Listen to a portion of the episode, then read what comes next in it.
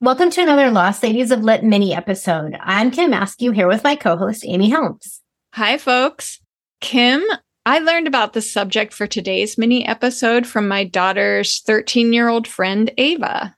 Is this the same Ava who helped us translate an interview with French speaking Simone Schwarzbart from our fifth episode of the podcast? No, it's actually a different Ava. a lot of Avas out there who are 13. All right. But I should back up a second and explain that at Julia's school this spring, all the students were assigned historical figures that they had to do research on and do a presentation on. Julia, for example, got Eleanor of Aquitaine. Love her. So it's an all girls school and i assumed that they were all getting women historical figures and i was just like yeah this is great Mm-hmm. and then julia told me that somebody got assigned henry viii and i was like why, Why? Totally. Everybody knows who he is anyway. And he's a lady killer. i know and this is taking me to my little segue which is that julia and i just went to see six at the pantages theater here in los angeles do you know about that the premise of six No. I mean, I know that it's a musical or something. it's basically as if the six wives of Henry VIII formed a pop girl band like the Spice Girls. I need to go see this. Oh my God, it's so good. okay. Anyway, yeah, so they talk a bit at the end about women being written out of history and having their stories muted and how the production is a way to make the wives the focal point. They were all really amazing women once you learn more about them. It wasn't just that they were married to, divorced from, or, you know, killed by Henry VIII. So Yeah. Yeah. Anyway, getting back to our topic today, when I found out who Julia's friend Ava was assigned, A, I didn't know who it was. And then when she explained it to me, I thought, this is perfect for the podcast. So I managed to nab Ava for a few minutes while she was over at our house for a sleepover. Let me just play this little interview and then we can circle back with some more details. All right. All right, Ava, tell me who was your historical figure that you had to learn about for school? Murasaki Shikibu. Murasaka Shikibu? Yeah, Murasaki Shikibu. Okay, so what did you learn about her? I learned that she wrote the first novel in the entire world called The Tale of Genji. Oh, is it pronounced Genji or Genji? Genji. Genji. Okay. The wait, the first novel in the entire world? Yeah. Say your name again? Murasaki Shikibu. Murasaki Shikibu, but we know like Shakespeare. We know all these other That's because it was written in Japanese, so no one would really read it. except Japanese people. Exactly. Maybe. All right. So- Did you learn anything else about her life? Um, That you can I learned remember? that she lived with her father, which was very rare for the time, and her father raised her daughter when she passed away. Oh, okay, that's nice. And do you know much about what the tale of Genji is about? It's about an emperor's son's concubine, I think. Or like the emperor's concu- concubine. Do you know what a daughter. concubine is? Oh, I racy. remember. I think I learned, but I don't remember. You're like, I'm not going to say it here. All right, and was there anything that you felt like when you were done researching her, anything that left you feeling like, whoa, I'm pretty impressed by her? yeah, because she wrote an entire novel. It was 54 chapters, and it was the first one in the world, and she was a woman. Do we know what time period this was? Um, I believe it was in 900 CE, I think. Okay, so that's really old. She passed in 1014. Okay. More than a 1000 years ago. Okay.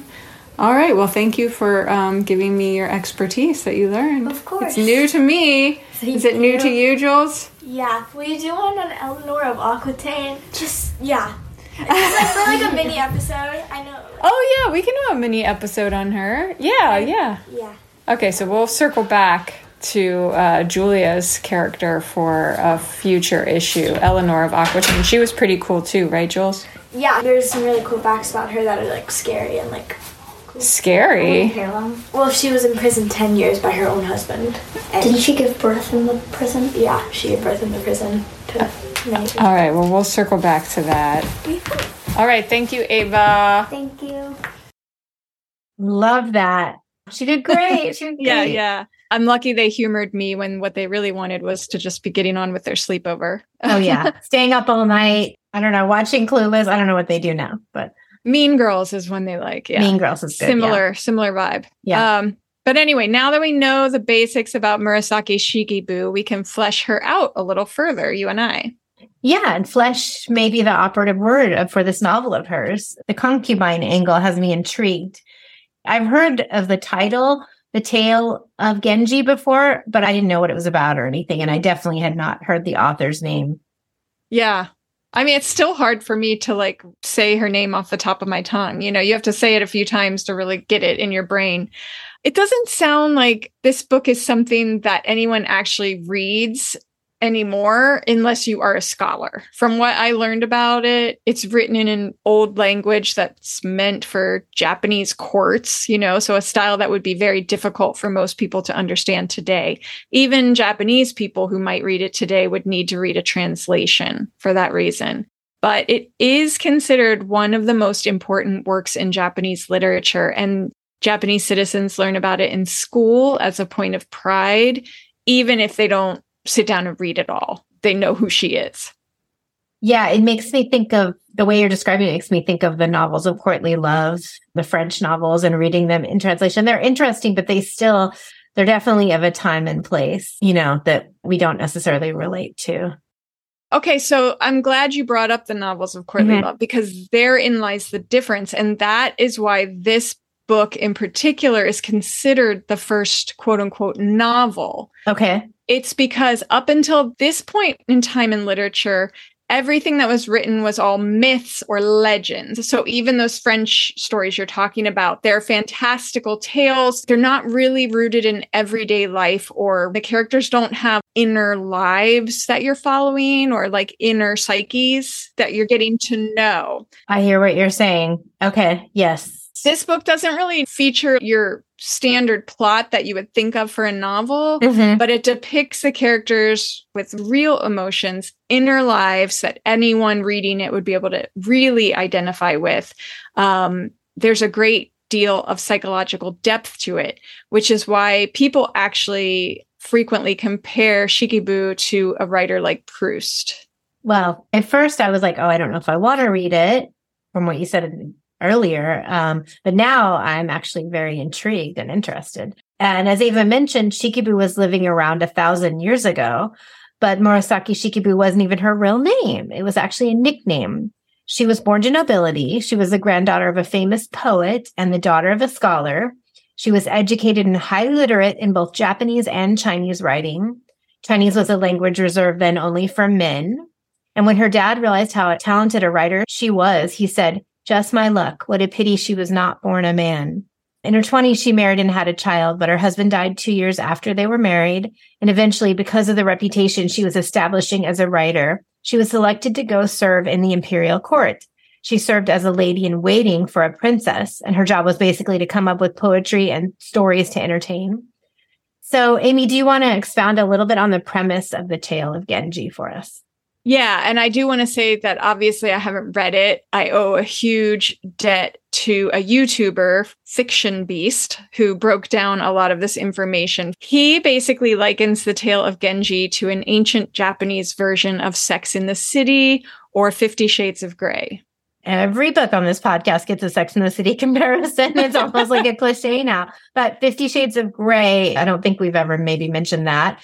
So is this an erotic book? Not really by today's standards. No. Okay. I'm sorry to say. Okay. yeah. um, there's nothing overtly explicit, but Fiction Beast says this book would have been written primarily for a female audience and people would have understood all the suggestive imagery Ooh, in it. Okay. So you kind of have to read between the lines, but yeah, you get what she's trying to say. Mm-hmm. So the title character Genji, he is a young prince in Kyoto. His father is the emperor. But because his mother was a concubine, he is sort of like the playboy son. You know, nobody's really looking at him, expecting much out of him. He can just go around all day chasing women and partying, basically. But he's actually looking for the perfect woman, someone in the same mold as his beloved mother who died young. And in his exhaustive search, He tries out all kinds of women from all walks of life, but they all leave him feeling disappointed. So he ends up kidnapping a 10 year old girl with the aim to mold her into his perfect woman. And this girl is named Murasaki, but most people think she's not really intended to be the author or anything like that. It's just coincidence that's yeah. got the same name. It's not like they really know, though. No, there's a lot about this that is unknown. Okay. It's so yeah. long ago. Yeah. But the book follows 70 years of Genji's romantic escapades, and then the story continues with his son and grandson. Throughout the book, Genji is obsessed with women, but he treats them like garbage. In the end, though, the way he's used all these women proves his biggest regret and angst in life. So he's kind of depicted by the author as both a bad boy and a tragic hero. You kind of feel sorry for him. If I understand correctly, Shikibu kind of implies that women's suffering in life is mostly caused by men, but that the men come out on the losing end of it all emotionally as well. So it's like a loss for everyone. Genji realizes that Murasaki, this girl that he, you know, kind of his Pygmalion kind of project, was the true love of his life only after she is dead. So it's kind of a sad story. There's a ton of poetry woven into the text. And at one point, Shikibu marks Genji's death in the book by simply leaving an empty chapter, which is an interesting creative device. Oh, yeah. One of my favorite writers, David Mitchell, Number Nine Dream, which is a wonderful novel, amazing novel set in Japan, um, does the same thing. I so. wonder if he was like giving a nod to her. I'm sure. Her. Yeah, yeah. I'm sure. I'm sure.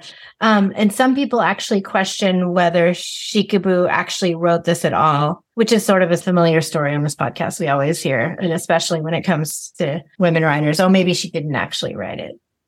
It's so long ago the original manuscript was destroyed or vanished somewhere along the way. There's a lot we don't know, but there are like other contemporary people kind of writing about how excited they were to have gotten a full copy of Shikibu's Tale of Genji. So, you know, there's a lot that points to that she did write it.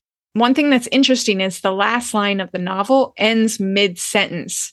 The sentence is Kaoru introduces him to the and then it just ends right there. So people don't mm. know if this is intentional on her part, like the Sopranos series finale. You know, it just yeah, yeah, yeah, shockingly yeah. stops, right. or is there more that is supposed to go along with this book that is missing, or did she intend to finish it and she was just adding on and on and on, and she just never really got to it? Although I don't know why you'd stop mid sentence in that case. Right.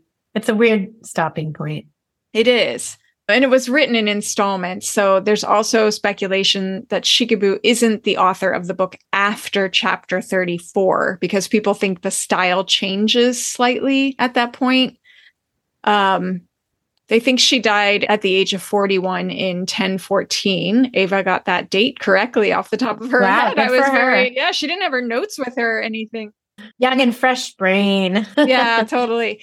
Um, I'll also say that Shikibu did not enjoy her time at court, apparently. She was either bored or annoyed with the fancy people there and felt like she didn't fit in. A typical writer. yeah. But A Tale of Genji is considered a fascinating account of court life in the Heian dynasty. I mean, I just want to step back and say for a moment the first novel was written by a woman. She's writing about how men treat women and how they end up being on the losing end of an emotion. How complex is that? Yeah, it's, and how incredible feminist. and so yeah. amazing. It's crazy. Oh my god.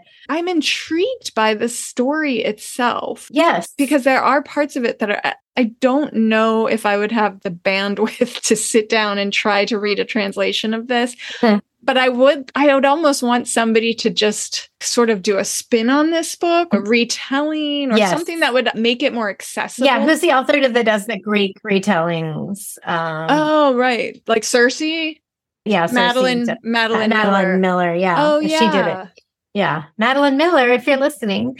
Um, because yeah. I am intrigued by the story. I mean, it's very long, Mhm. but um, I did in my research. There were snippets that I was able to see, and I was like, "Oh, yeah." I, I, I didn't mind reading the little snippets, but it does sound like it could be quite a slog. you have to find the best translation if there are more than one.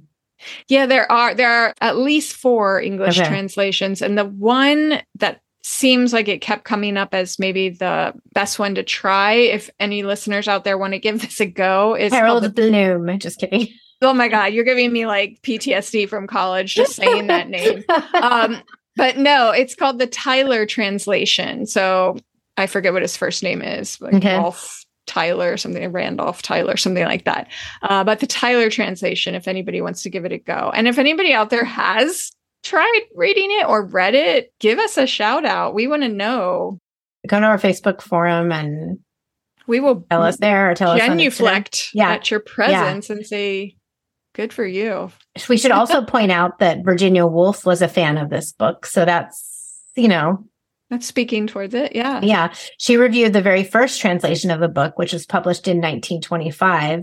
She ends it by saying, The quiet lady with all her breeding, her insight, and her fun is a perfect artist. And for years to come, we shall be haunting her groves, watching her moons rise and her snow fall, hearing her wild geese cry, and her flutes and lutes and flageolets tinkling and chiming, while the prince tastes and tries all the queer savors of life and dances so exquisitely that men weep, but never passes the bounds of decorum or relaxes his search for something different, something finer, something beautiful.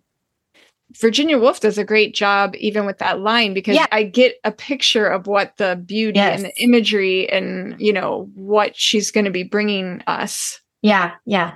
Um yeah, I love that. Anyway, I don't know. This is going to be something for like when I feel like I've read every book in the universe, I'll be like maybe I got to go for the Tale of Genji. I mean, it is the very first novel. I know. It's almost like a challenge Yeah, like dancing in front of me. I know. Oh it's hard for me to not try to like now go do it. Rosemary. I'm going to shout out Rosemary, Rosemary, right here yeah. because she's the one that's going to go read this. She's one of our listeners, you guys, that reads everything. If she hasn't already read it. So, Yeah, yeah. Anyway, that's all for today's episode. Join us back next week for another Lost Lady. Yes, we'll be talking about Canadian born author Elizabeth Smart. Her poetic prose novel, By Grand Central Station, I Sat Down and Wept, garnered a cult following decades after it was first written. And the story behind the book is every bit as enthralling as the book itself. I can't wait for this one. Oh, so excited. Our theme song was written and performed by Jenny Malone, and our logo was designed by Harriet Grant. Lost Ladies of Lit is produced by Amy Helms and Kim Askew.